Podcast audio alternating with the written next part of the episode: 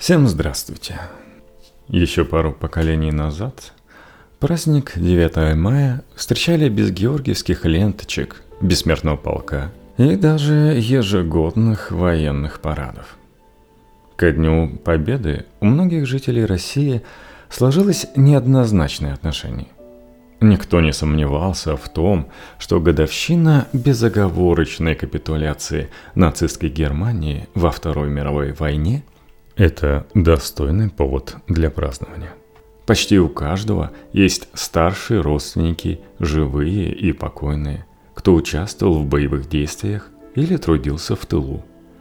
Но многих смущают перемены последних лет, связанных с празднованием – это и массовые акции с политическим подтекстом, и кажущиеся неуместными предложения от торговых сетей, и одевание детей в военную форму, и вездесущая атрибутика, вроде георгиевских ленточек и наклеек на автомобили, призывающих повторить войну.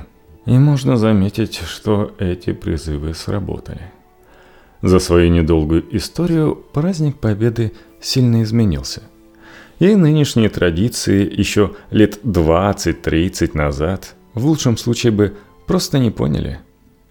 Все, наверное, видели кадры кинохроники с первым парадом. Праздник Дня Победы Президиум Верховного Совета СССР установил 8 мая 1945 года, назначив его на следующий календарный день – 9 мая. В ночь на 9 мая по московскому времени в берлинском предместье Карлхорст фактические командиры всех родов немецких войск подписали акт о безоговорочной капитуляции Третьего рейха. Аналогичный документ гитлеровские генералы подписали и днем ранее во французском Реймсе. Однако советская сторона сочла эту церемонию несовершенной и настояла на переподписании акта – Отсюда растут многие двух подходов к пониманию капитуляции Германии. На Западе считают, что в Карлхорсте лишь ратифицировали подписанный в Ремсе акт, а в СССР, а затем и в России, что во Франции только отрепетировали предстоящую настоящую капитуляцию. В мае 1945 года советским гражданам, как солдатам, так и жителям тыла – не было никакого смысла объяснять значение этого события. По всей стране и за ее пределами искренне ликовали миллионы людей. Единственной официальной церемонией тогда стал грандиозный салют. Он продолжил традицию артиллерийских залпов в честь освобождения советских и восточноевропейских городов в 43-45 годах. Первый парад Победы на Красной площади состоялся лишь 24 июня 1945 года. И дату выбрали случайно. Иосиф Сталин требовал от военных провести шествие как можно быстрее, а те просили время на подготовку. Последнее воскресенье июня устроило обе стороны.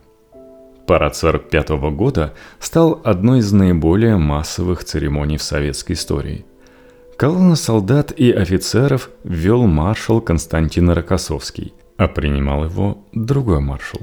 Тот уж без интриги, Георгий Жуков. По Красной площади тогда прошли 35 тысяч военных. Участвовали не только люди, но и собаки из минно-розыскной службы.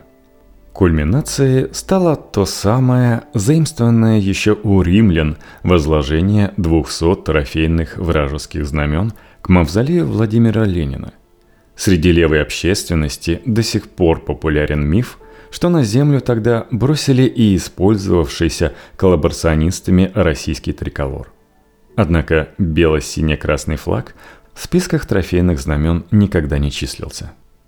В 1945 году состоялись еще два парада Победы, уже за пределами Советского Союза – 7 сентября офицеры и солдаты РККА вместе с западными союзниками прошли по берлинским улицам, а 16 сентября отметили шествием по китайскому Харбину триумф в короткой войне против Японской империи. В 1945-1946 годах в СССР праздновался еще один День Победы над Японией. Его отмечали 3 сентября – В 1947 году праздник тоже потерял статус выходного дня и фактически стерся из народной памяти. Отдельные попытки возродить памятную дату безуспешно принимались уже брежневским руководством страны. Тоже потому, что в 1947 году советское руководство забыло о величественных церемониях на 20 лет. 9 мая перестало быть выходным днем. Тогда же власти урезали фронтовикам льготы и отменили выплаты награжденным орденами и медалями. Лояльные к Сталину историки объясняют это необходимостью восстановить разрушенную жестокой войной страну – Критики диктатора полагают, что тот боялся широких празднований 9 мая, поскольку это способствовало бы опасной для его власти солидарности фронтовиков. До 1965 года в СССР едва ли не единственным официальным атрибутом Дня Победы служил артиллерийский салют. В крупнейших городах страны батареи орудий выпускали по 30 залпов – их дополняли собрания ветеранов и передовицы газет. В хрущевские годы этот порядок в целом сохранился.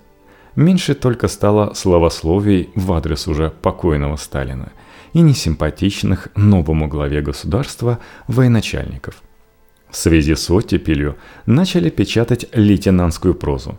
Произведения таких авторов, как Василий Быков, Виктор Курочкин или Константин Воробьев – там излагалась окопная правда, взгляд на войну, ее простых участников, порой не всегда совпадавший с официальной точкой зрения. Советских людей того времени не требовалось учить правильной встрече 9 мая. Война ощущалась совсем недавним событием. Во многие семьи кто-то из родственников так и не пришел с фронта, а кто-то вернулся, но с тяжелым увечьем – Поэтому главными государственными торжествами оставались День труда 1 мая и годовщина Октябрьской революции 7 ноября. А День Победы считался тихим праздником, который ветераны без лишних церемоний справляли с родными и братьями по оружию. Официальную политику по отношению к 9 мая и всей памяти о Великой Отечественной войне пересмотрели в начале Брежневской эпохи – праздничный день снова стал выходным. Советское руководство вело ряд льгот и денежные пособия для ветеранов войны и тружеников тыла. В 1967 году в московском Александровском саду фактический глава государства Леонид Брежнев открыл могилу неизвестного солдата, воспринимаемый с тех пор главным монументом в память о войне. В 1965 году, в 20-летие Победы, Власти провели грандиозный парад на Красной площади. В некоторых источниках ошибочно утверждается, что парад на 9 мая с тех пор якобы проводили в каждый юбилейный год. Это не так. В следующие застойные годы в Москве ограничивались обычными митингами и манифестациями. Новое шествие военных и ветеранов по Красной площади состоялось только в 1985 году – Масштаб празднеств по сравнению с современными оставался скромным. В юбилейном 1975 году их программа в Москве состояла из возложения венков к мавзолею Ленина и могиле неизвестного солдата, небольших манифестаций, торжественного приема, минуты молчания и салюта. Автомобильное движение милиция тогда перекрыла только в радиусе бульварного кольца – из станции метро власти ограничили работу лишь трех – площади Революции, проспекта Марса, современный охотный ряд, и площади Свердлова, современная театральная. В конце 60-х годов заработали первые поисковые отряды из тогда еще пионеров и комсомольцев. Они устраивали походы по местам боев, создавали в школах комнаты боевой славы, книги памяти, музеи героев-земляков – в кинематографе времен застоя стало хорошим тоном приурочивать к новому 9 мая посвященный войне фильм. Именно в те годы на экраны вышло большинство общепризнанно лучших военных отечественных кинолент, вроде «А зори здесь тихие», «Баллады о солдате», «Белорусского вокзала» или «В бой идут одни старики». В 1975 году впервые прозвучала песня «День Победы» композитора Давида Тухманова на слова Владимира Харитонова. Союз композиторов СССР это произведение раскритиковал. Музыкальный ряд песни называли шлягерным. В нем находили элементы фокстрота и танго и долго не пускали в эфир. Однако первое же ее исполнение советская публика приняла с восторгом. Брежневское руководство заложило общую тональность для празднования 9 мая на многие десятилетия вперед. Тогда дата воспринималась как сравнительно свободная от официальной идеологии и милитаристских ноток. Стержнем праздника оставалась общая память о достигнутых победах и понесенных жертвах. До конца существования СССР успели провести еще два торжественных парада на Красной площади – в 1985 и 1990 годах. Следующий состоялся уже в 1995 году при президенте Борисе Ельцине. Ряд деталей церемонии на Красной площади заметно отличали ее от тех, что проходили в советское время. Парад посетили зарубежные лидеры – генсек ООН, президент США, председатель КНР, премьер-министры Великобритании, Австралии и Канады – лидеры республик СНГ. На самой Красной площади тогда чествовали ветеранов, а военная техника прошла по Кутузовскому проспекту. На Красной площади реставрировали Иверские ворота. Впервые за всю историю парадов на 9 мая наземное шествие сопровождали полеты военных самолетов. Парад Победы состоялся и в следующем, 96 году. С тех пор он проходил уже ежегодно, но пока еще без военной техники – Российские власти через память о войне 41-45 годов пытались сплотить расшатанное и дестабилизированное лихими 90-ми общество, писала доктор философских наук и научный сотрудник РАН Ольга Малинова. Тогда же власти пытались максимально декоммунизировать 9 мая. В ельцинские годы на праздничных парадах в Москве считалось хорошим тоном завешивать надпись «Ленин» на мавзолее декорации из цветов. К концу 90-х ушла в прошлое и советская традиция принимать парад, стоя над местом упокоения вождя мирового пролетариата. Победу представляли подвигом народа, достигнутым во многом вопреки Компартии и Сталину. Сам Борис Ельцин в своих выступлениях интерпретировал триумф в Великой Отечественной как символ мужества, патриотизма и самоотверженности людей, но не как заслугу советского государства. В первые годы эпохи Владимира Путина празднование 9 мая серьезно не изменилось. Те же скромные, по сегодняшним меркам, парады без военной техники, тоже любимое советское кино по телевизору. Главными темами поздравительных речей от первых лиц страны оставались благодарность ветеранам – и призыв к их потомкам хранить память о войне. Большинством жителей России дата по-прежнему воспринималась как семейная и домашняя. Участие в массовых мероприятиях по-прежнему оставалось добровольным. Однако самый первый из путинских парадов 2000 года стал своего рода вехой – это шествие оказалось последним, в колоннах которого прошли уже совсем немногочисленные немолодые ветераны. Из сравнительно недавних событий война и история неумолимо переходили в категорию уже исторических. Началом конца старого 9 мая можно назвать 2005 год. На улицах крупнейших российских городов появилась пресловутая Георгиевская ленточка – ее тогда раздавали по частной инициативе сотрудники РИА Новости и студенческие организации. Начинание понравилось властям. И в последующие годы раздача лент стала уже государственной акцией. К 2020 году в массовом сознании черно-желтые куски ткани воспринимаются как главная и сама собой разумеющаяся эмблема праздника. Прикреплять ленту к одежде в майские дни стало считаться хорошим тоном и у публичных персон, и у простых обывателей.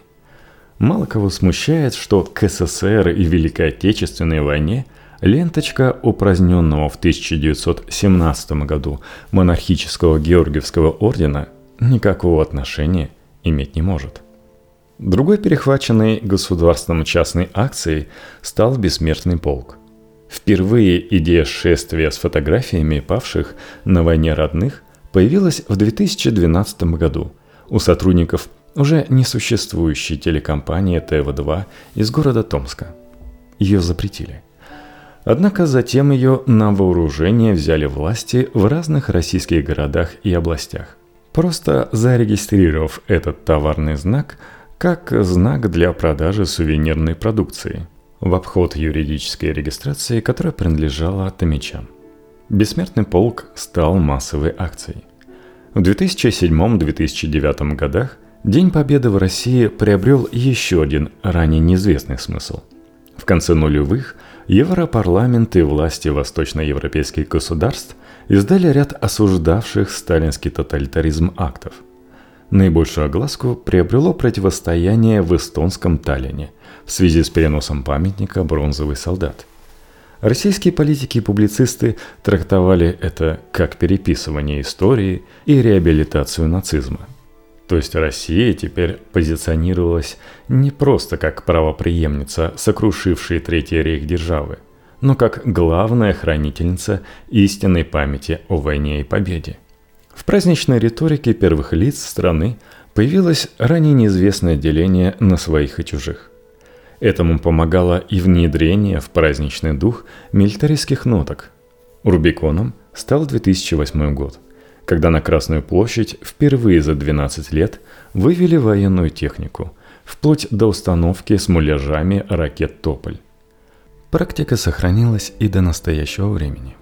В 2010 году ура-патриотические круги осудили приглашение на Московский парад Победы тысячи военнослужащих США, Великобритании, Польши и Франции.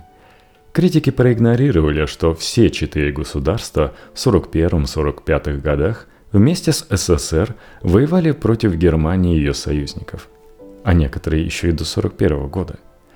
В подобном формате этот опыт больше не повторяли, да и гражданские зарубежные делегации в России на 9 мая с тех пор значительно поредели.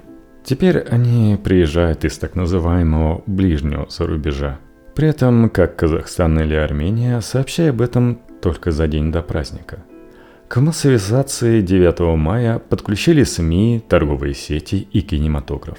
Обновленный по смыслу праздник приобрел знакомые атрибуты. Это и добровольно-принудительное участие в массовых акциях, и невежественно сделанные открытки и билборды с фотографиями иностранных солдат, иногда и немецких, и стилизованные под армейскую форму костюмы для детей. И, как я уже сказал, мода на псевдопатриотические наклейки на автомобиле. Можем повторить на Берлин и даже за немками. Когда мы вернулись с войны, я понял, что мы не нужны. Захлебываясь от ностальгии, от несовершенной вины, я понял, иные, другие, совсем не такие нужны. Господствовала прямота, и вскользь сообщалось людям, что заняты ваши места, и освобождать их не будем. Борис Слуцкий